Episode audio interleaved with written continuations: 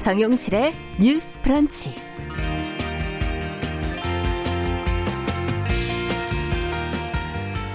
안녕하십니까 정용실입니다. 철인 3종 경기 유망주였던 최숙현 선수가 감독과 선배들에게서 가혹행위를 당하고 세상을 등진 그런 사실이 알려지면서 많은 분들이 안타까워하고 있습니다. 어, 식사 자리에서 콜라를 시켜서 복숭아 한 개 먹은 걸 보고하지 않았다고 체중 조절에 실패했다는 이유 등으로 말도 안 되는 폭력을 당한 사실이 유족과 지인들을 통해서 지금 전해지고 있는데요. 어, 실전에서 좋은 성적을 내려면 어느 정도의 엄격한 관리가 필요하지만 훈련에도 도움이 되지 않는 이른바 군기 잡기, 영혼을 말살하는 그런 가혹행위는 용납될 수는 없죠. 사실 정도의 차이가 있을 뿐 운동선수들에게는 이게 그리 낯선 일이 아니라고 하는데요. 이 사건에 대한 검찰의 수사가 속도를 낸다고 합니다.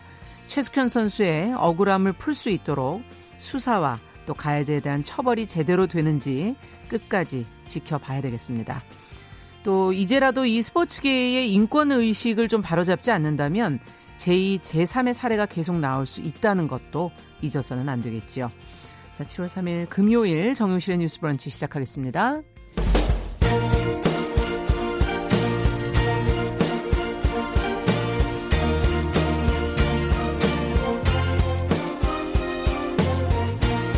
여성의 감수성으로 세상을 봅니다. KBS 일라디오 정용실의 뉴스 브런치. 여러분의 의견을 기다립니다. 문자는 샵 9730으로 보내주세요. 짧은 문자 50원, 긴 문자 100원이 부과됩니다. KBS 모바일 콩, 유튜브를 통해서도 무료로 참여하실 수 있습니다. 네, 정용실의 뉴스 브런치 항상 여러분들과 함께 프로그램 만들어가고 있습니다. 오늘도 어, 유튜브로 상당히 많은 분들 들어와 계시네요.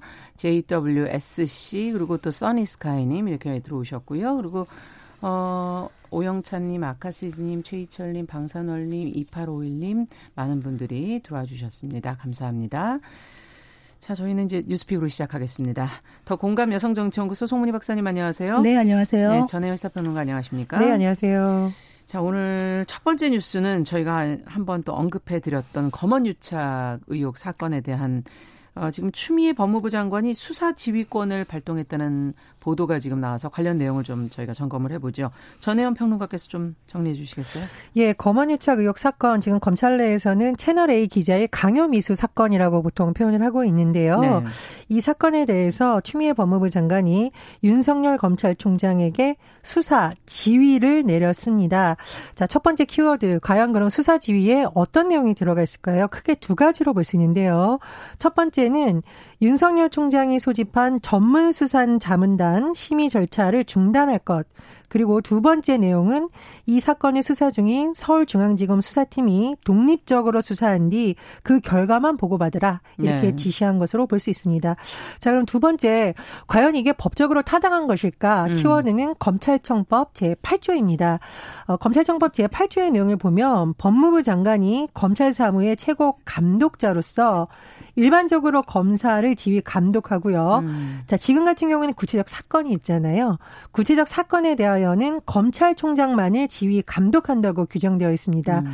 장관의 수사 지휘 권한을 명확히 하고 있는데 어쨌든 대다수의 해석도 그렇고요. 법조문을 봐도 법적으로 명시된 지휘권을 발동한 것은 맞습니다.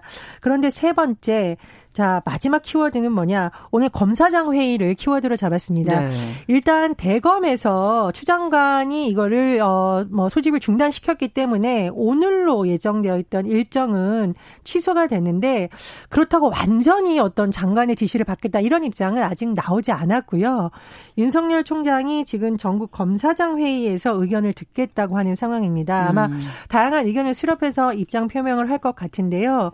일각에서는 윤 장관이 일부 부분 어, 추 장관의 지위의 어떤 것을 수용하면서 음. 어, 계속 논란이 되고 있는 특임 검사 카드를 또 꺼내는 것이 아니냐 이런 뭐 전망도 나오고 있습니다. 그런 어떤 입장이 나올지는 네. 일단 검사장 회의라던가 어, 검찰 내부의 의견을 들어서 하는 모양새로 될 것으로 보입니다. 네. 자, 그러면 지금 이 추미애 장관이 어, 수사 지휘권을 발동한 것이 사실상은 윤석열 총장에 대한 사퇴 요구를 한 것이다 이런 분석도 지금 나오고 있고요. 두 분은 이 상황을 지금 어떻게 판단하고 보고 계시는지 의견을 좀 들어보죠. 그 사실은 법무부 장관이 검찰총장에게 수사 지휘권을 발동한 게 두 번째입니다. 음. 2005년에 강정구 교수가 아 6.25 전쟁은 북한의 통일 전쟁이다. 이 얘기 해가지고 당시에 좀 논란이 일었는데 천정배 전 그 법무부 장관이 김종빈 검찰총장에게 강정구 교수를 어, 불구속 수사하라라면서 수사 지휘권을 한번 행사했습니다. 네. 당시 검찰은 구속 수사를 하려고 했거든요. 네. 그래서 이 부분은 정확하게 검찰청법 8조에 있는 구체적인 사건에 대해서 검찰총장을 지휘 감독한 이런 사례에 해당이 되는 것인데 네. 이번에 이 수사 지휘권에서의 논란의 소지가 있는 것은 지금 이 구체적 사건을 어떻게 볼 것이냐, 이 검언 유착 사건 자체를 통으로 구체적 사건으로 볼 것이냐 아니면은 윤석열 총장이 전문 수사 자문단을 소집한 어떤 정책적 결정에 대해서 법무부 장관이 이렇게 하는 것이 과연 범위를 벗어난 것이 아닌가라는 이 두 가지 쟁점이 다 있습니다. 음. 그런데 문제는 지금 어, 추미애 법무부 장관이 어떻게 보면은 지금 중앙지검 수사팀과 대검과의 어떤 이런 입장의 차이 이런 부분에서 중간에 서 있는데 이번 결정으로 지금 중앙지검의 수사팀의 편을 들어준 것처럼 모양은 되었죠. 그리고 수사 결과만 보고해라 특임 검사에 준하는 이런 독립성을 준 것이라 오늘 윤석열 총장이 검사장 회의를 해서 검찰 내부의 중론을 모아서 어떤 식으로 나올지 모르겠는데 법무부 장관의 검, 그 수사 지휘에 응하지 않는다면은요 검찰총장이 원래 그만두는 것이 수순입니다. 음. 예전에도 네. 당시에 네. 천정배 장관에 그랬을 때 김정빈 검찰총장이 사퇴를 했거든요. 네. 그래서 윤석열 총장이 과연 사퇴할 것인가 그런 음. 압력에 굴할 것인가 또 이런 의견이 있는데 윤석열 총장 스타일을 보면 꿋꿋하게 그냥 가는 스타일이라서 오늘 아마 전문 수사단 소집은 잠정 연기를 했습니다만 사태의 이야기는 나오지 않을 것 같다 이런 생각이 음, 듭니다. 어떻게 보십니까? 음, 저는 윤석열 총장 사퇴하지 않을 거라고 좀 개인적으로 전망을 합니다. 예, 네. 여러 가지 스타일상 그렇고요. 음. 문 대통령도 윤 총장의 사퇴에 대해서 언급한 적이 한 번도 없어요. 오히려 추미애 장관, 윤석열 총장 음. 어, 개혁도 중요하는데 같이 힘을 모아라고 계속 하고 있는 모양새예요. 그래서 저는 이게 자꾸 정치적으로 비화되는 것은 우려합니다만 그렇다고 윤 총장이 지금 사퇴하는 것이 정답이냐 그렇지 음. 않고요. 어, 대통령이 주문한 대로 검찰이 개혁의 주체가 되고 이 논란의 고리는 자꾸 끊고 그것이 오히려 대한민국 검사들의 어떤 중립성, 공정성 이런 걸로 회복하는 데 도움이 될 거라고 생각을 합니다. 다만 윤 총장이 평소에는 이제 공정성, 독립성 이거를 굉장히 강조했는데 네.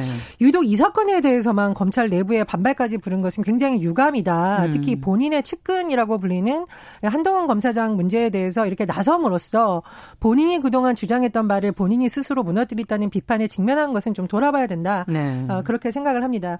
그리고 장관의 지휘권에 대해 대해서 정치적 해석이 나올 수 있습니다만 검찰이 자꾸 정치적 해석을 하면서 항명하는 모양새를 띠는 것은 음. 검찰 스스로의 권위를 실추시키는 것이고요. 예. 자칫하면 윤석열 총장이 아, 본인도 장관 지시를 안 받는데 우리는 왜라는 내부의 반발에 더 부딪힐 수가 있습니다. 그래서 윤 총장이 굉장히 현명한 판단을 내려야 된다 음, 이렇게 봅니다. 네. 지금 아마 이게 수사가 급물살을 탈 것 같아요. 지금 어, 수사팀이 좀 더 힘을 받고 한동훈 전 검사장도 아마 소환 임박한 걸로 봐서 예. 가장 확실한 거는 이 검언 유착 사건에 대한 수사가 결말을 내는 것이겠죠. 음. 그래서 윤석열 총장이 과연 문제가 있는 최측근을 감싸게 한 것이냐, 음. 무리하게 감싸게 한 것이냐, 아니면 수사팀이 어떻게 보면은 법무부 장관과 다이렉트로 어떤 이야기를 하면서 어, 좀 과중한 수사를 하는 게 아닌가. 이거는 결론이 말해줄 것이라 보는데 네. 확실한 거는 검찰총장은 임기가 정해져 있습니다. 그리고 문재인 대통령이 임명을 했습니다. 네.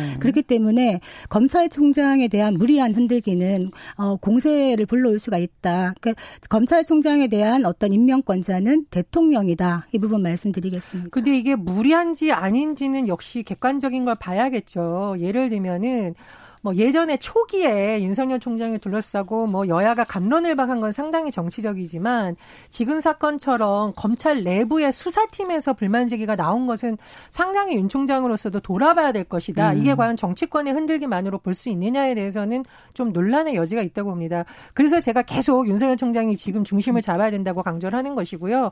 저는 어쨌든 대통령이 임명한 검찰총장이 뭐 도중에 법무부 장관하고 갈등 빚어서 사퇴하는 뭐 이런 상황 자체가 사실은 국민들로서는 불행한 거고요. 음.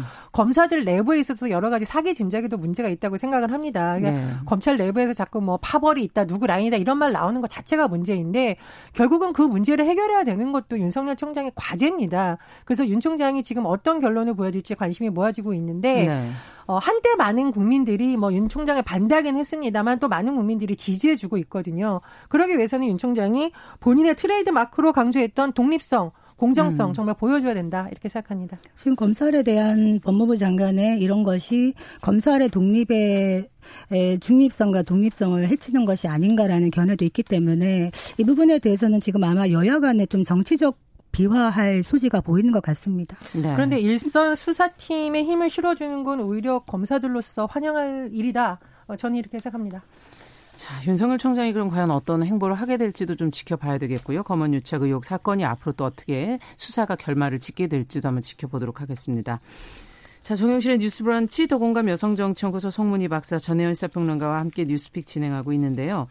자, 이번에도 조금 어 중요한 사안인 것 같습니다. 문재인 대통령과 청와대 노영민 비서실장이 어제 이제 다주택자 규제와 관련한 예, 강한 그런 입장 표명 메시지를 내놨거든요. 관련 내용을 송 박사님께서 정리해 주시고 앞으로도 좀 추가 대책들이 나오지 않을까 하는 그런 예상도 되고요. 네, 문재인 대통령이 청와대로 이제 김현미 국토교통부 장관을 불러들였습니다. 보고를 받은 다음에 어떤 얘기를 했느냐. 네. 다주택자 등 투기성 주택 보유자의 부담을 강화하라 이런 지시를 내렸습니다. 즉 투기성 매입을 규제해야 된다는 국민의 공감대가 높다. 그리고 종부세 20 대에는 통과하지 못했던 종부세법 개정을 21대 국회에서 맨 처음 한번 시도를 해봐라 이런 네. 식으로 지시를 했습니다. 또한 그 노영민 실장의 부동산이 좀 관심을 받고 있는데요. 그 노영민 청와대 비서실장이 그 청와대 내에 비서관급 이상 참모 중에 투기 지역이나 투기 과열 지구, 조정 지구 여기에 다주택을 갖고 있는 분들이 있어요. 음. 이분들에게 이달 중으로 한 주택만 빼고 나머지는 좀 처분해라라고 강력히 권고했습니다. 네. 그런데 이 말을 처음 한 것이 아니라 지난해 12월에도 같은 말을 했었거든요. 네. 근데 별로 변화가 없다라는 비판 여론이 일어나자 이제 이런 또 강력 공고를 한 것이고 본인 본인도 집이 두 채가 있었습니다. 음. 청주에 있고 이제 서울의 반포에 있는데 네. 예, 논란이 되었던 거는 처음에 청와대 쪽에서 흘러나온 말이 반포에 있는 서울 집을 처분한다라고 나왔다가 몇십 분 뒤에 아 그것이 아니라 청주의 집을 처분하겠다 이렇게 나와서 국민들이 여기에 대해서도 약간 견해가 나뉘는 것 같습니다. 네. 자, 이런 메시지들이 나온 배경은 과연 무엇인지 그러면 어 노영민 실장이 지금 뭐 말씀해 주신 것처럼 이제 한 채를 정리하기로 했다고 하는데 어, 어떤 지금 여론들이 그럼 나오고 있는 건지 좀 얘기를 들어보죠. 두 분 어떻게 보십니까? 저는 이게 문재인 대통령의 경고이자 당부 이렇게 생각을 합니다. 네. 첫 번째로 당부라는 것은 종부세 관련해서 입법을 빨리 추진해야 된다라고 사실상 여당의 주문을 하고 있는 거나 마찬가지거든요. 네. 왜 그러냐? 지난 총선 때 여당의 일부 정치인들이 이 주택 문제에 민감한 지역구에 가서 마치 종부세법을 완화해 줄 것처럼 그러니까 다주택자라던가 고가의 1주택자 이런 논란이 된 바가 있어요. 그렇기 때문에 사실 힘을 잃은 면도 있다는 지적이 나오고 있거든요. 음. 그래서 문 대통령의 발언은 전 국민을 향한 발언이기도 하지만 입법을 강조한 것은 국토부뿐만 아니라 여당에 대해서 이건 정말 문재인 정부에서 해야 되는 음. 거다라는 강력한 메시지를 던진 것으로 해석이 되고요. 두 번째, 제가 경고라고 본 것은 뭐냐면 노영민 실장이 왜 이날 이렇게 부랴부랴 입장을 밝혔을까? 예. 역시 대통령의 지시가 있지 않았을까 이렇게 음. 생각을 하고요. 이런 점에서 저는 좀 현 정부의 지금 청와대 참모진들한테 굉장히 쓴소리를 할 수밖에 없는 게 이게 예전에 벌써 권고를 한 건데 이제까지 안 한 거잖아요. 네. 그것도 비서관이면 대통령의 최측근 참모들인데 안 했다는 거 저는 좀 상당히 부끄러워야 된다 이렇게 음. 생각을 하고요. 시민단체에서 지적하고 야당이 지적할 때까지 안 했다는 거 역시 내부에서 점검이 필요하다고 봅니다. 문재인 정부가 지금 하반기로 가고 있는데 공정, 정의 이런 것 때문에 국민들이 촛불을 들었고 음. 어, 문재인 대통령이 늘 강조하듯이 촛불로 탄생한 정부가 예. 이런 식으로 청와대에서부터 하고 있다는 건 굉장히 좀 부끄러워야 된다고 보고요. 일각에서 아마 이제 노, 어, 이 노영민 비서실장이 이 비서관들 면담에서 뭐 향후에 인사에 반영할 수 있다라는 해석도 나오는데 인사에 반영해야 된다고 생각합니다. 이미 음. 언론에 다 이제 공개가 됐어요. 예, 보도가 많이 나왔어요. 그리고 그동안 시간을 음. 뭐 한 달 안에 처분하나 이것도 아니에요. 이제까지 음. 처분하지 않았다. 재검거했는데 또 안 했다. 그럼 다음번 인사에 어떻게 대통령의 참모들이 이렇게 할 수 있는지에 대해서 저는 기준으로 반영해야 된다고 보고요. 또 하나 제가 여권에 쓴소리를 할 수밖에 없는 것은 민주당이 매일 서민 정책 강조하면서 지난 총선에 어떻게 했죠? 공천 줄 때 서약서까지 받았죠. 다직택자 처분한다고. 지금 언론 보도를 보시면 상당수가 여전히 약속을 안 지키고 있다.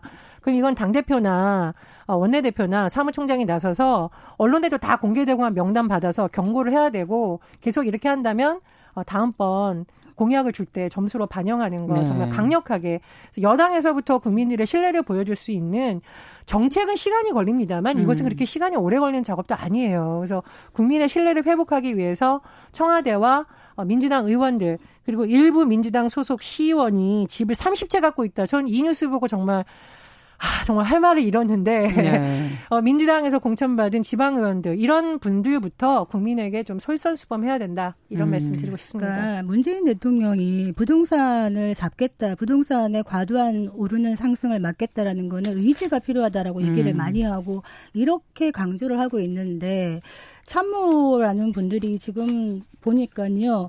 두 채를 갖고 있는 청와대 김조원 민정수석 같은 경우에 보도에 따르면은 3년새 집이 11억이 올랐다는 겁니다. 그리고 경실련의 보도에 따르면은 청와대 참모 중에 다주택자가 37%에 달한다. 그렇다면 이분들이 왜 집을 팔고 있지 않은 걸까요? 네.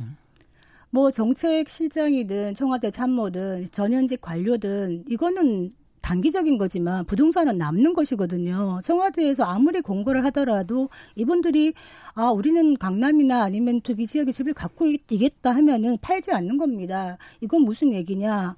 집값이 떨어질 것이라는 정부의 약속을 믿을 수 없다는 겁니다. 음. 결국에 일테면은 부동산이 많고 여러 채를 갖고 있는 공직자들이 또 결정을 하지 않습니까? 집값 결정을. 네. 그렇다면은 그 사람들이 말하는 것과 실제로 행동하는 것이 굉장히 다른데 일반 집 없는 서민들이라든지 청년층이라든지 이런 분들은 과연 어떤 것을 믿고 따를 것인가? 음. 과연 지금 집을 사야 될 것인가? 아니면은 어떻게 무리를 해서라도 집을 살려고 하는데 또 막상 문제는 대출이 어려운 거예요. 그렇기 때문에 영끌 대출이란 말을 합니다. 서민들이 영끌 대출, 영혼까지 끌어모아서 음. 대출을 받아서 집을 사고 싶은데 대출이 많이 막혀 있다 보니까 집을 살 수가 없는 것이죠.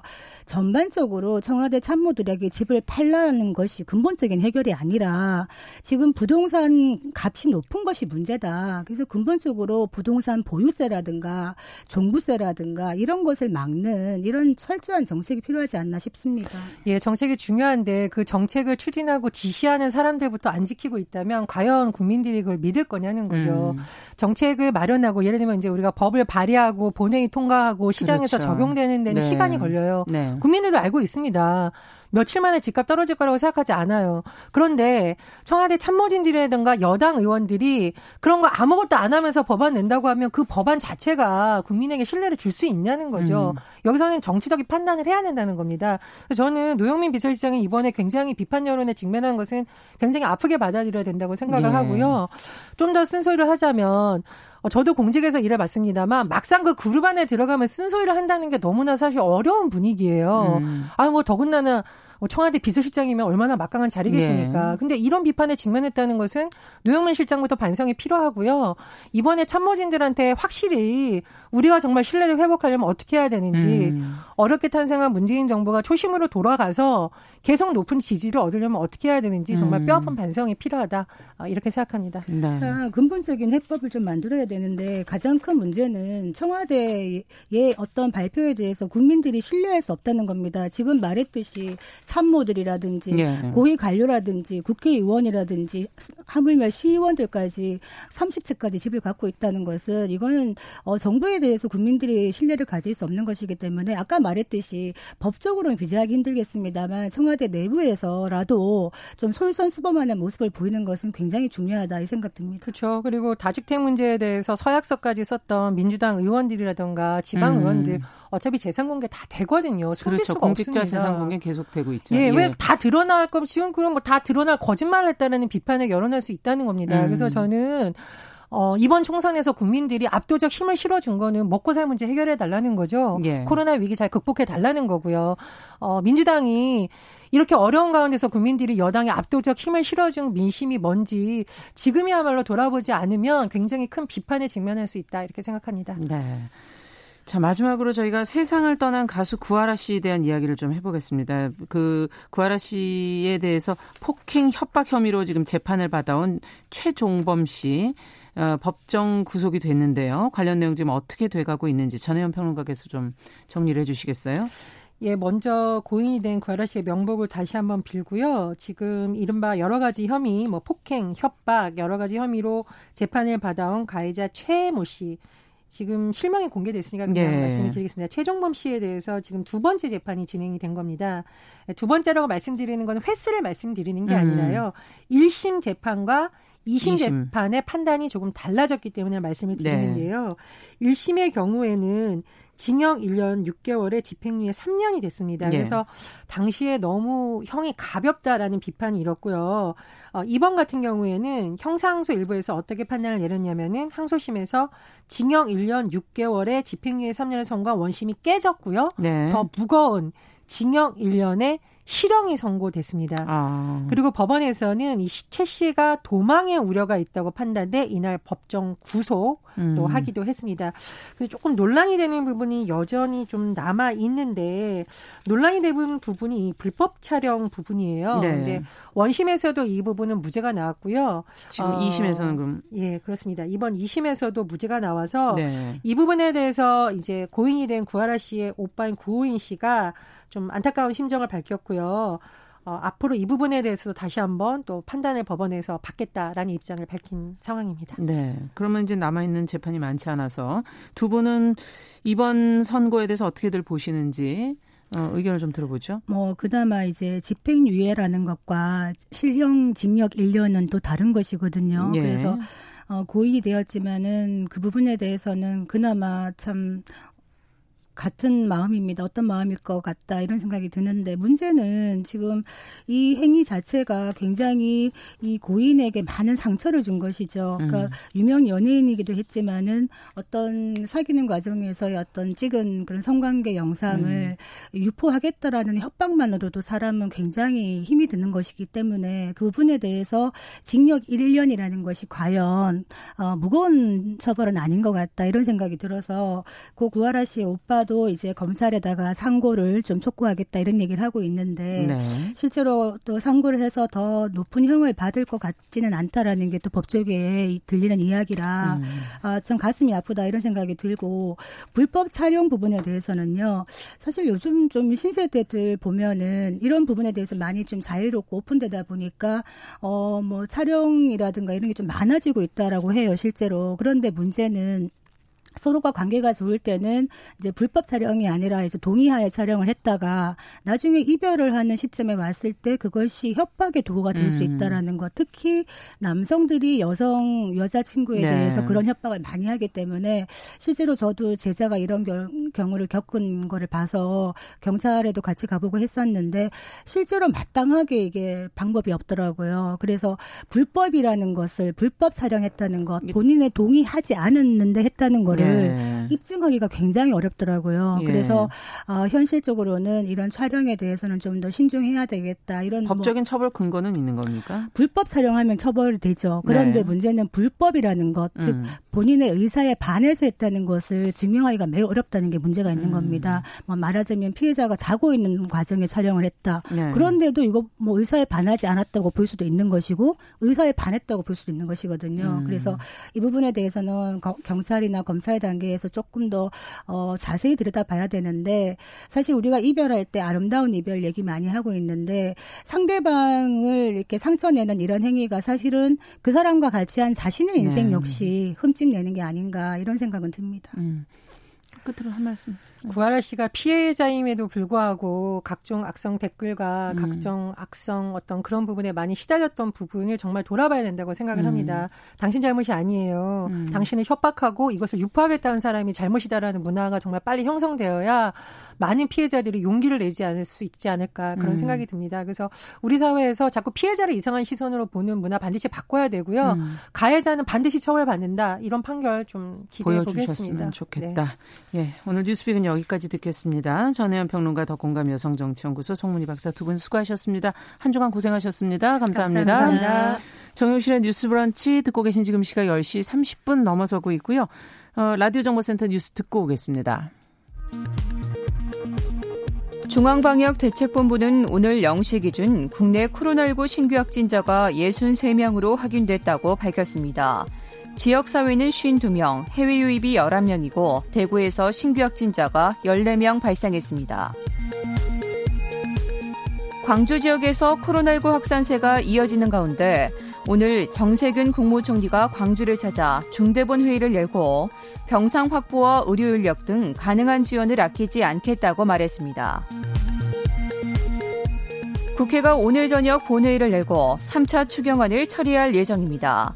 국회 예결위 더불어민주당 간사인 박홍근 의원은 오늘 저녁 7시에 본회의를 열어 3차 추경안을 처리하는 걸 목표로 하고 있다고 말했습니다. 한국은행은 6월 말 기준 외환 보유액은 4,107억 5천만 달러로 한 달 새 34억 4천만 달러 늘었다고 오늘 밝혔습니다. 이른바 동학개미로 불리는 개인 투자자의 주식 투자가 늘면서 올해 주식시장 거래대금이 반년 만에 지난해 연간 누적 거래액을 넘어섰습니다. 지금까지 정보센터 뉴스 정한나였습니다.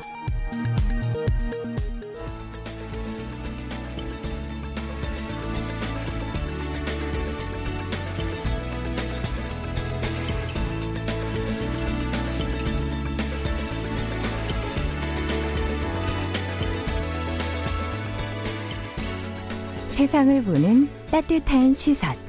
KBS 일라디오 정용실의 뉴스 브런치. 매일 아침 10시 5분 여러분과 함께합니다.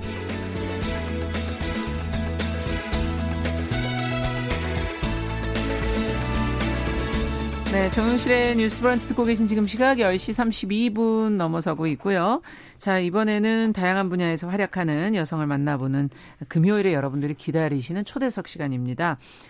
어, 보통 그 생활하면서 뭔가 고장나거나 집에 보수할 곳이 있으면, 어, 누가 흔히 하게 되나요? 아, 좀 아빠, 남편이 해야 한다, 이렇게 생각하시는 분들 있지만 요즘은 그렇지 않습니다. 스스로 하는 능동적인 여성들이 많아졌는데 1인 가구가 또 늘면서 또 그렇게 할 수밖에 없는 그런 환경인 곳들도 많습니다.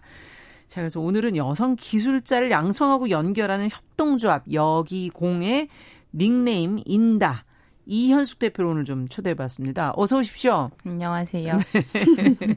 자, 그리고 초대석 코너에 어, 인터뷰의 기술자 저희 남정미 씨 자리해 주셨어요. 어서 오세요. 안녕하세요. 반갑습니다. 네. 예, 남정미입니다. 아니 근데 유난히 오늘은 두 분이 들어오시는데 막 되게 친하세요? 아, 어떻게 된 거예요? 아니 와가지고 이제 인터뷰 음. 전에 사전 제가 좀 심의 질문을 하잖아요. 그러니까요. 근데 어, 알고 봤더니 제가 이사하기 직전까지 살았던 음. 집의 룸메이트의 친구분이세요. 아, 너무 신기해요. 너무 신기하게. 아니 어떻게 이렇게 두 분이 어쩐지 뭐 막 되게 다정하게 들어오시더라고요. 예. 예. 아, 근데 그 어떤 취지로 그 음. 그 친구가 주변 친구들이랑 활동을 하는지 너무 잘 알기 때문에 아. 예, 오늘 우리 인다를 만나서 너무 기분이 좋습니다. 그렇군요. 예. 그러면 뭐 하나하나 이제 파헤쳐 갈 때 좀 깊이 있는 질문이 나올 것 같은데 네, 날카롭게 날카롭게 동산 구별하니까 우리가. 어, 네, 너무 친구 룸메이트처럼 대하지 마시고요. 네, 알겠습니다. 어, 근데 여기 여기공이라고 지금 협동조합 제가 소개를 해드렸거든요. 네. 뭔가 줄임말 같은데요. 네, 네, 저희 여기공이라는 이름은 여성과 기술을 연결하는 장이라는 뜻이에요. 음. 그런데 재밌는 거는 저희가 이제 이 연결하는 장 플랫폼이라는 단어를 쓰고 싶지 않아서 한글 단어를 찾았는데 네. 공에는 이제 연결하는 장의 의미도 되는데 장인 공도 있고 아. 또 공유하는 공, 공동체 공이 다 되더라고요. 아. 또 뭔가 이렇게 순환하는 원의 이미지기도 하고 그렇죠. 그래서 오 이거다 이러고 저희 저희는 이제 여기공이라고 음, 이름을 지었습니다. 그래서 공짜를 붙이신 거군요. 네. 그러면 여기서는 주로 뭘 가르쳐 주고 누가 그러면 선생님이 돼서 가르쳐 주고 뭐 어떻게 되는 건가요? 네, 저희는 이제 주로 삶의 자립에 필요한 기술이라고 부르는데요. 음. 뭐 다른 이제 기존의 단어 적정 기술이라는 단어가 있고요. 그래서 저희는 이제 저희가 직접 나서서 필요한 삶의 기술들, 특히 음. 이제 여성들의 삶에 조금 필요한 기술들을 가르쳐 가르치고 있습니다. 그러면은 어 인다 씨가 가르쳐 주는 거예요? 네, 기본적으로 엄청 위험하거나 고숙련이 필요한 뭐 용접 이런 부분이 음. 아닌 것들 네. 지금 이제 직고친 여성들이라는 집술이나 목공, 뭐 직조 이런 것들은 저랑 아. 친구들이 직접 하고 있어요. 아니 그 인다 라는 이름이 본명은 음. 이현숙이고 인다가 닉네임이신 거죠? 네. 아, 뭐 어떻게 지어진? 어, 제가 어릴 적에 박노해 시인의 시를 좋아했어가지고 음. 그시 중에 인다라의 구슬이라는 시가 있어요. 아. 근데 이제 그 시의 의미가 막 꼭 내가 누구한테 가서 잡아 흔들지 않아도 내가 내 자리에서 열심히 하면 음. 우리가 보이지 않게 연결되어 있어서 이게 공명으로 전달된다. 음. 그 의미가 그냥 저한테는 아 내가 열심히 하면 네. 같이 이런 아름다운 울림이 음. 전달되겠다 이런 생각이 들어서 어. 짓게 되었어요. 그러면 어렸을 때 좋아하셔서 그때부터 이름을 지어놓 으신 거예요, 닉네임? 네, 우연히 저희 학교 이렇게 저희는 학교에서 만난 팀인데요. 네. 제가 다녔던 그 대안학교 하자 작업장 학교라는 곳은 닉네임을 사용해요. 아. 저희는 호, 별개로 선생님 이런 단어를 쓰지 않아서 않고. 그때 아 멋있는 이름을 지어야지 하면서 짓게 아, 됐습니다. 그렇군요. 인다 선생님이 가르치는 드릴의 기술. 아니 그 저는 얼마 전에 음. 이 한겨레 신문에 기사가 크게 났었어요. 그렇군요. 그래가지고 그거를 보고 제가 우리 청취자분들의 세대에 맞게 얘기를 음. 좀 드리자면 기술자 굉장히 잘 고치는 분들 맥가이버가 대표 선생님 계셨고요. 네. 그리고 순돌이 아빠가 있었습니다. 저는 순돌이 엄마였거든요. 별명이 이것저것 막 해체하는 거 좋아해서. 네. 근데 지금 인다 씨께서는 그 정도는 모르는 프로그램이신 네. 것 같아서 어. 예. 여성분들이 사실 사실 기술 하기가 사실 좀 선입견이긴 하지만. 잘 못 다룬다라는 음. 생각을 많이 하는데 여기 가면 인터뷰 보니까 용접도 막 배우고 뭐 슬러그라 그러나 그러니까. 용접 똥도 떼는 네. 그런 것도 작업을 하고 하더라고요. 예. 어, 이 일상생활에서 근데 음. 용접이 필요한 부분이 있나 싶어요. 네, 저희가 이제 용접을 처음에 시작했었던 이유는 사실 용접은 뭐 여성뿐 아니고 남성들도 배우기 어려운 기술이잖아요. 그렇죠. 네, 저희가 배웠을 때 이제 용접을 배우는 그 교육이 막 잘하거나 그런 게 아니라 음. 내 감각을 인지하면 이 기술의 원리를 이해하고 음. 내 소리를 들을 줄 알면 이 기술을 잘할 수 있다. 이렇게 저희 선생님한테 배웠어요. 아. 근데 이 부분이 그리고 또 이게 하나가 너무 어려운 기술을 하고 나면 막 이렇게 용접 배우고 났는데 이 세상에 연결되어 있는 철들이 다 보이는 거예요. 그렇죠. 아, 이거 이렇게 된 거구나. 근데 아. 이 재미를 아, 이 재미로부터 출발하면 기술이 사실 어려운 게 아니고 오. 잘 배울 수 있는데라는 경험을 이제 특히나 여성들은 더더욱 그런 경험을 할 기회가 없으니까 우리 용접으로부터 한번 용기를 줘보자. 그래서 아. 이제 시작하는 용기, 용접의 기술 이라는 프로젝트를 했었어요. 네. 아, 진짜 그러고 보면 우리 지금 스튜디오에서도 음. 마이크도 다 용접이고요. 운전하시는 그럼요. 분들은 자동차도 용접일 네. 거고. 어, 그, 많죠 사실은 주변 그렇죠. 주변에. 네. 그걸 발견해가는 게 너무 재밌더라고요. 알고 나니까. 음. 그게 기술을 배우는 재미라는 그 얘기가 저한테 굉장히 신선한 느낌인데. 정현실 아나운서 잘 어, 만지세요? 저는 이제 워낙 집안에 저밖에 일 일할 사람이 없기 때문에 예 제가 모든 걸 다 합니다. 아, 집에 있는 걸. 예. 저도 사실은 좀 배워보고 싶다. 특히 저는 용접은 아직 생각 못 해봤고요. 네. 목공 네. 이런 거 한번 해보고 싶다 이런 생각은 했었거든요. 앞서 자립에 필요한 삶의 기술. 사실 그럼 남녀를 공이 다 배워야 되는 거고 우리가 이런 기술 학교에서 안 배웠구나. 음. 맞아, 맞아. 네. 이런 생각을 맞아요. 잠시 했어요. 맞아, 맞아. 예. 네. 학교에서 안 배운 거를 우리가 이제 삶에 필요하니까 이제 배워야 되는 거죠. 네, 맞아요.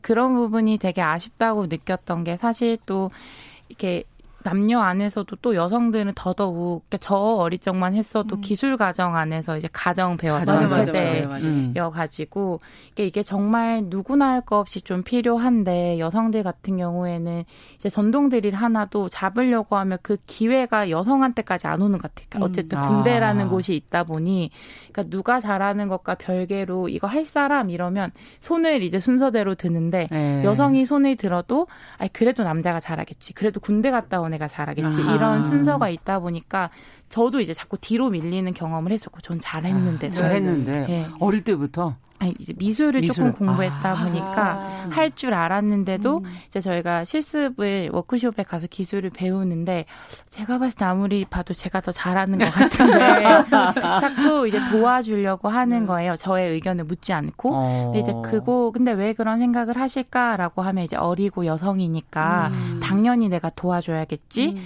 그래서 이제 그런 시선들이 이제 부 담스럽기도 했고 또 싫기도 했어가지고 음. 또 저희가 모두가 공통의 그런 경험이 있어요. 이렇게 조금 내 기술을 배우고 네. 싶다. 음. 직접 찾아가면 잘해도 오 여자가 너무 잘하네. 아. 못하면 너무 잘하네. 어, 어, 내가 도와줘야지. 어, 그런 아. 경험들을 많이 실제로 했었어 가지고 아. 저희 경험으로부터 출발해서 만든 워크숍. 참 그러니까는 평범하지 않게 바라보는 거군요. 네, 그렇죠. 계속 대상화가 네. 아무래도 되는 것 같아요. 근데 개인적으로 봤을 땐 삶에서 어떤 것들이 이런 걸 배우면 달라집니까?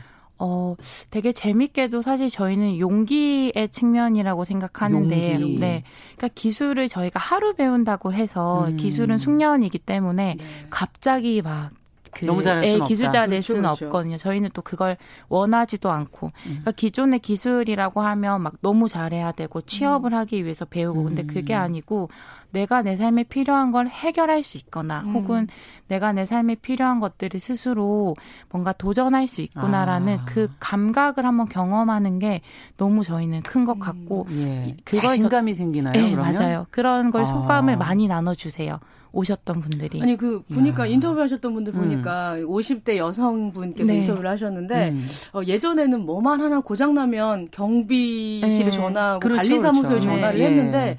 그분도 시간 낭비일 수도 있잖아요. 뭐 이게 간단한 걸 고치는 거야 되는 네. 예, 양쪽에서. 음. 근데 이걸 해보니까 겁나지가 않아요. 이런 네. 말씀이 음. 있더라고요. 그러면 이제 할 줄 아는 사람들은 요거를 하니까 요 시간 동안 또 관리사무소는 또 다른 그렇죠. 일에 신경을 쓸 수 있고 그런 긍정적인 역할을 많이 해주더라라는 효, 효과 어떤 그런 음. 소감을 말씀을 하시더라고요. 네. 우리 인다 선생님은 다 만질 줄 알아요? 다? 저는 막 다 엄청 그리고 이제 아무래도 어. 나이가 있다 보니까 저는 막 모든 것에 숙련자는 아니라고 생각하고요. 예. 근데 이제 제가 필요하다고 느끼는 음. 것들 뭐 예를 들어 제 방에 전등이 고장 나거나 음. 혹은 이제 제가 뭔가 필요하고 싶어서 뭐 마, 만들거나 음. 그런 것들은 이제 스스로 해결할 수 있고 또 되게 재밌는 건 사실은 일상에 필요한 기술들이 뭐 배관이 막힌다거나 어, 맞아, 맞아. 그 물의 네, 심판이라고 써 있던데.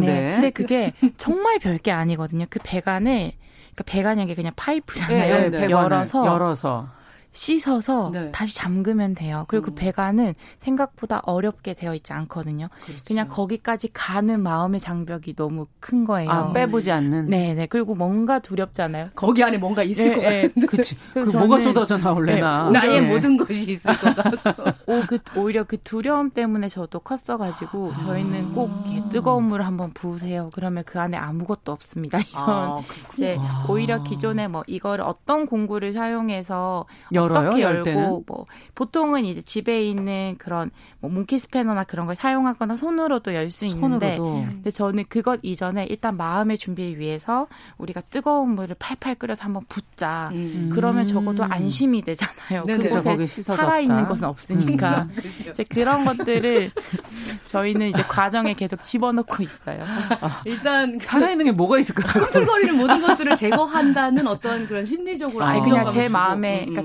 저는 안정으로부터 예. 출발한다는 생각이 늘 있기 음. 때문에 아, 네, 그런 팁들을 아, 배관이 의외로 간단하군요. 정말 간단해요. 아 그거 아직 네. 도전 안 하셨나요? 안 해봤죠. 아, 왜냐하면 배관 때문에 사람을 부를 때가 꽤 맞아요. 있어요. 아파트 맞아요. 생활을 하다 보면은 예, 예. 당연히. 근데 또 그게 아. 나뉘어지는 것 같아요. 저희가 막 이런 기술을 배워서 모든 걸 스스로 해결해라라기보다는 내가 해결할 수 있는 것과 없는 맞아요. 것을 구별할 줄 알면 아. 그게 너무 저는 필요한 것 같거든요. 그러니까 모르고 예. 있으면 너무 막막해서 어디서부터 음. 손을 대야 될지 모르는데 음. 알고 있으면 아 이거는 내 거다. 음. 아 이거는 전문가 거다. 이렇게 딱 음. 구별할 수 있는 것 같아요. 어, 그 저기 싱크대가 막히거나 그러는 걸 보고 물의 심판이라고 표현을 네. 하더라고요. 물의 심판. 네, 싱크대 역주행하거나 이런 이제 물의 심판 받으시는 분들이 오셔갖고 배운다 이런 얘기를 네. 하더라고요. 보니까 그 들어가면 어 일단 뭐 전동 드릴 같은 걸 배우시는 어. 분들도 일단 그 이론 수업도 하더라고요. 이런 네, 거는 네. 무난하게 믿고 쓸 수 있습니다. 음. 힘이 좋은 건 어디 거고요. 섬세한 작업에 용이한 건 어디 거고요. 전동 드릴들이 브랜드에 따라서 뭐 어디에 쓰실 수 있어요. 네. 이렇게 얘기를 하니까 알아야지 사실 쓰실 수 있겠죠. 네. 그렇죠, 그렇죠. 그런 음. 설명도 하고 제일 어려운 반 지금 전등 갈고 전기를 하는 게 제일 어렵다라고 인터뷰를 하셨더라고요. 음, 네. 예. 위험해서 그런가요? 그렇기도 하고 근데 사실상 저희가 다루는 내용들 중에서는 어려운 내용은 없는데 네. 가장 익숙치 않은 내용인 것 같아요. 음. 그 특히 이제 전등 이러면 뭔가 음. 무섭잖아요. 맞아, 맞아. 그래서 이거를 안전하게 할 수 있는 방법 감전될 것 에, 같기도 에, 하고. 음. 그래서 그리고 초보자가 할 수 있는 양이 어디까지인지 어. 이제 저희는 음. 알려드리고 있는데 어, 저희가 전동 드릴 같은 것들을 열심히 하는 이유는 그 누구도 전동 드릴은 다 쓸 줄 안다고 생각하고 그냥 패스하는 경우가 많아요. 저희가 배우러 음, 가면. 그렇겠네요. 네, 그게 이제 저희가 아쉬웠었어서 음. 사실 이 모든 프로그램은 저희가 배울 때 아쉬웠던 것들을 다 녹였기 때문에 아. 그래서 이제 사실 전동 드릴은 브랜드별로 국가별로 다 다르거든요. 음. 그, 그리고 그게 뭐 비단 여성뿐 아니라 내 신체의 힘이 어느 정도인지랑 그 공구 브랜드의 목적이랑 음. 딱 맞아 떨어졌을 아, 때 이게 사용할 수 있는데 그냥 막 써. 돈, 돈 돌아가는 거야. 뭐, 박아. 음. 막 이렇게 배우게 되면 이게 뭐가 잘못된 건지 내가 잘못된 그렇죠. 건지 공구가 잘못된 건지도 모르게 음. 배우게 되더라고요. 맞아요. 그래서 이제 저희는 1번부터를 좀 잘 다지고 싶어서 음. 그런 수업을 하고 있습니다. 사실 이런 기술이나 수리 이런 거에 대한 이제 앞서 용기가 필요하다. 그 두려움을 갖게 되는 거는 기계를 일단 처음 써보는 네, 거니까 맞아요. 네. 저희가 휴대전화도 처음 쓸 때는 뭐 뭘 어, 눌러야 될지 어, 어, 모르는 어렵, 것처럼 네. 그 하나하나가 사실은 상식적인 것 같지만 다 배워야 되는 네. 것들이다. 그걸 가르쳐 주신다 이런 얘기신 것 같아요. 네. 어, 정말 어쩌다가 이제 집에 식구들이 없게 되거나 저 같은 음. 경우는 또 혼자 또 있을 경우에 이럴 때는 이걸 안 배우면 사실 할 수가 없잖아요. 맞아요. 또 누구를 부르면 또 혼자 있는데 누구를 부르기도 사실은 좀 겁날 때도 있고. 맞아요. 그래서 음. 요즘에 또 코로나도 있다 보니 이제 집 안에서 내가 내 공간을 이렇게 잘 돌볼 수 있어야 하는 기술이 필요한데 음. 그럴 때 전 더더욱 이제 1인 가구 여성이라던가 혹은 이제 기존의 기술을 좀 접하기 어려웠던 음. 분들에게는 음.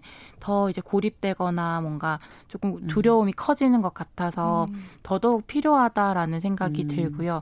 그리고 정말 재밌는 게 그 한 번의 물꼬리 트면 네.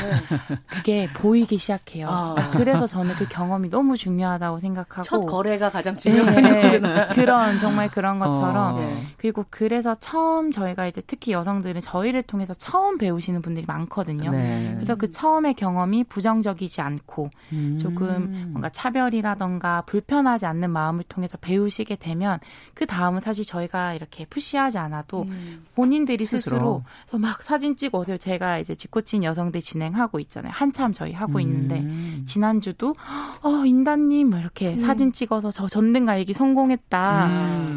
음. 혹은 저 이제 이거 했더니 친구한테 커튼 갈기 요청이 왔다. 어. 이거 해보려고 한다. 이제 이런 것들이 어. 제가 뭐 돌아가서 하라고 시키지 않아도 예. 막 보이기 시작하고 막 콧김이 막 뜨거워지고 그런 경험들을 막 이러시는 것 같아요. 하시네요. 네. 근데 사실 진짜 그 인터뷰를 하면서 굉장히 음. 뭐랄까요 이 균형이라 그래야 될까요? 딱 어디까지가 알고 있으면 좋은 거고 어디서부터는 전문가의 영역입니다. 그분들에게 맡기세요라고 얘기하는 그 음. 깜냥을 알려준다고 해야 될까요? 그런 음. 얘기를 계속 견제하면서 말씀을 해주시네요. 네. 예. 그래서 좀 어, 왜 기사가 올랐을 때 댓글들에 아 뭐 그래서 그 건축할 때도 뭐 여러분들이 음, 하세요 뭐 이런 거 음. 있는데 맞아요. 사실 그런 얘기는 지금 이 말씀을 해주시니까 오해가 풀릴 것 같아요. 네 예. 맞아요. 또 그리고 저희가 조금 더 이제 뾰족하게 보고 싶은 거는 기존에 이제 기술이 그렇게 달아왔던 것 같아요. 잘 해야 되고 음. 뭔가 기술 한번 시작했으면 끝을 봐야 되고 음. 그러니까 이제 워크숍에서도 가장 빨리 하는 사람 들을 중심으로 아. 그 사람들이 뭔가를 끝내버리면 아 우리 뭔가 했네 음. 이렇게 돼버리는 거예요. 근데 사실 기술이라는 거는 그냥 자기 몸에 맞는 음. 그러니까 일단 내 몸의 힘을 알아야 되고 음. 그 다음에 그 공구를 다룰 줄 알면 그냥 그만큼만 하면 되는 거거든요. 네. 그리고 특히 컨디션 아무리 잘하는 사람도 컨디션이 안 좋거나 혹은 날씨가 안 좋거나 그러면 안 하면 되는 거예요. 음. 근데 이제 그런 식의 문화가 지금까지는 되게 많이 저는 없었다고 생각을 그러네요. 했고 그래서 이제 저희는 늘 말하는 게 너무 잘하지 않으셔도 되고 음. 기준을 너무 네. 높게 잡는군요. 우리가. 네. 그리고 방향성을 그냥 굳이 그렇게 잡지 않고 가도 음. 오히려 그러면 전 다른 세계가 더 열린다는 아. 네, 생각을 계속 하는 것 같아요. 이거 배우러 갔는데 음. 숙련가 선생님들 오랫동안 연구하신 네. 전문가 선생님들 같이 할 수는 없는 거예요. 그렇죠. 그렇죠? 네. 네. 얼마 배웠다고. 맞아요, 네. 맞아요, 맞아요. 근데 혹시 다치시는 경우는 없을까? 이걸 이걸 좀 두려워하는 사람은 맞아요, 없을까 하는 맞아요, 생각을 맞아요. 잠시 해봤어요. 네, 저도 가장 중요한 부분이라고 생각을 하고요. 그래서 어. 저희는 안전 교육을 아주 중요하게 음. 하고 있고 또 저희가 말한 이 안전에는 비단 몸을 다치는 경우도 있지만 마음도 다칠 수 있고, 음. 그러니까 이 기술이라는 건 내 몸을 쓰는 거기 때문에 마음이 경직돼도 저는 다칠 수 있다고 생각하거든요. 아. 그래서 저희는 이제 기본적으로 안전 교육, 그러니까 안전 장비를 꼭 음. 그리고 또 저희가 배웠던 선생님들이 그러니까 젠더적으로 남성이셨지만 아주 오랜 고숙련 노동자들이었기 때문에 음. 안전 장비를 선생님들부터 하셨던 분들이에요. 어. 그걸 보고 배우셨군요. 네, 잘 배워서 음. 뭐 특히 장갑이나 보안경 이런 거 안 쓰는 경우가 정말 많은데 네. 저희는 무조건 특히 저부터 다 착용하고 음. 있고 또 조금이라도 어렵거나 무리할 경우에는 딱 손을 떼게 합니다. 아. 그렇게 하면은 안전 사고가 일어나지 않아요. 음. 그래서 아직까지 안전 사고가 벌어 이게 어떤 문제가 생긴 적은 없어요. 아니 그 요리도 음. 그렇고 뭐 캠핑이나 이런 것도 장비빨이라고 생각하는 사람들이 거다 이제 비용을 쓰기 시작하죠. 맞아요, 예, 예, 맞아요. 예. 조금씩. 그 네. 대여나 이렇게 되는 건가? 여기공에 가면? 아 저희가 실제로 이제 나중에 커뮤니티까지 확장하고 싶은 이유가 이제 뭘 사야 될지 사실 되게 막막하잖아요. 음. 그리고 저도 이제 좀 느꼈던 어려움은 좀 젊은 여성이 철물점에 가면 자꾸 쳐다를 안 보세요. 그래서 제가 막 소리를 지르고 들어가면서부터 뭐 그냥 뭐 못 주세요가 음. 아니라 36mm짜리 어쩌고 저쩌고 막 이렇게 구체적으로 말해야 음. 아 제가 뭘 좀 아나 이런 경험이 많아서 이제 앞으로는 그런 걸 하고 싶다는 생각이 들긴 하는데요. 어, 저희 오시는 분들 중에 막 너무 신나니까 수업 들으시면서 네. 바로 구매하려고 하세요. 오. 근데 저희는 공구는 어, 장비빨도 맞는 말이지만 음. 너무 다양한 브랜드가 있고 특히 그 안에서 호환이 되기 때문에 절대 구매를 먼저 하지 말라고 해요. 음. 그러면 좀 충분히 사용, 그러니까 대여해서 사용해보고 대여. 특히 서울시 같은 경우에는 잘 되어 있어요. 동사무소나 음. 특히 몇 개 구는 부동산을 통해서 그 장비 대여 서비스를 하고 있어요. 아, 그래요? 처음 듣는 네. 얘기인데요. 네, 예. 되게 잘 되어 있어서 어. 특히 서울시가 아니라 다른 데도 조금씩 하고 있고요. 음. 그래서 자기 주민등록증 가지고 가면 꼭 관할 지역이 아니더라도 빌릴 수 있고 아. 또 요즘에는 뭐 관악구나 이런 데는 오. 커뮤니티 공간이나 부동산에 가도 전동 드릴을 빌릴 수 있어요. 아, 네, 그래서 그런 것들 좀 어. 적극적으로 저는 활용하시기를. 어, 사야 되나 항상 늘 고민했었는데. 네, 네. 근데 그걸 한 번 사용하는데 사긴 너무 아깝잖아요. 그리고는 둘 데가 없어요. 맞아요, 맞아요. 또 몇 번 쓰고 나면 머리가 막 닳잖아요. 맞아요. 이렇게 십자가가 닳고. 네, 맞아. 어, 그리고 철물점도 음. 되게 많은 대여 서비스를 하고 있어요, 실제로. 철물점도 네네. 동사무소 철 철물점, 부동산, 부동산. 이런 곳에서 네네. 네. 대여를 할 수 있다는 얘기군요. 네, 앞으로는 음. 또 어떤 거 생각하고 계세요? 생태적인 고민도 하고 있다고 어, 말씀을 해주셨는데요. 네, 그러니까 예. 저희가 아무래도 기술이 뭐 여성들이 기존에 접하기 어려웠기 때문에 배우, 같이 배우고 싶다는 마음에서는 음. 어, 이 기회의 문제도 있지만 기술을 아까도 얘기했지만 어떻게 다룰 것인가에 대한 어. 고민이 있어서 음. 이제 기술을 배우더라도 그 기술의 기존처럼 뭔가를 막 착취하거나 이렇게 정복하거나 그런 방식이 아니라 음. 조금 더 순환하고 느리고 그래서 재활용하고 네네 그래서 저희가 지금 사용 교육할 때 자원도 펫바레트 활용하고 음. 뭐 일회용품 사용하지 않고 뭐 간식 같은 것들도 최대한 채식으로 준비하고 이제 음. 그런 고민들을 같이 녹이고 있어요. 아. 이제 그랬을 때 기술 문화 전반이 좀 바뀌지 않을까? 음. 그런... 스스로 이걸 배워야 되는 이유가 거기 있는 거군요. 네 네 그런 것들이 다 맞물렸을 때아 음. 기술 이러면 조금 더 지속 가능하게 내 삶에서 둘수 있고 뭔가 빨리 막 해결하고 끝내버리고 이런 게 아니라 천천히 갈 수 있겠다라는 생각을 집에 하고 의자가 부러지면 새로 사야 되나? 네, 그게 이렇게 생각할 음, 게 아니라 내가 네. 조금 고쳐보지 뭐. 네네. 네. 네. 사실 조금... 좀 아깝다는 생각할 때도 있고, 맞아요. 맞아요. 가죽이 뭐 찢어지는 천이 찢어진다든가 이럴 때도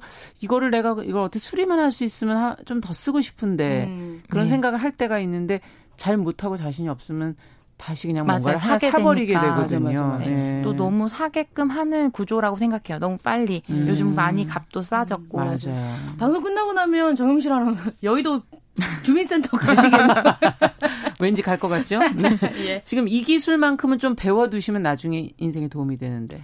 저희는 마지막으로 전동 드릴 전동 음. 네, 왜냐하면 사용법? 작은 전등부터 음. 나중에 집 짓는 것까지 상상해 볼 수 있는 음. 아주 기본적이지만 재미있는 공구라고 생각합니다. 음. 그래서 기회가 된다면 꼭 배워보시면 좋을 것 같아요. 여기공 협동조합. 음. 여기공 협동조합. 음. 사람들이 많이 있나요? 지금 대기가 엄청 100명도 넘게 있다고 하는데. 아, 끝, 저희... 끝으로 한 말씀. 네 공, 홍보 말씀. 아, 예. 저희 교육 관련해서 문의를 많이 주고 계신데요. 네네. 저희도 그래서 하반기에 조금 더 많이 확대해서 열 예정이고 음. 뭐 집술이나 직조, 목공 이런 수업들을 계속 오픈해 나갈 야. 예정입니다. 네. 기대하겠습니다. 역시 삶에 필요한 걸 배워야 돼요. 맞아요, 맞아요, 네, 맞아요. 중요한 것 같아요. 맞습니다. 예, 감사합니다. 네, 자신감을 좀 가져보실 수 있는 시간이 있었으면 좋겠습니다. 오늘 여기까지 자리해 주셔서 감사합니다. 감사합니다. 금요일 초대석 여기공 협동조합의 이현숙 대표와 함께 이야기 나눠봤습니다. 남정미 씨도 수고하셨습니다. 감사합니다. 다음 주에 봬요. 자, 정용실의 뉴스 브런치 금요일 순서 여기서 마치겠습니다. 주말 잘 보내시고 저는 다음 주 월요일에 뵙겠습니다. 감사합니다.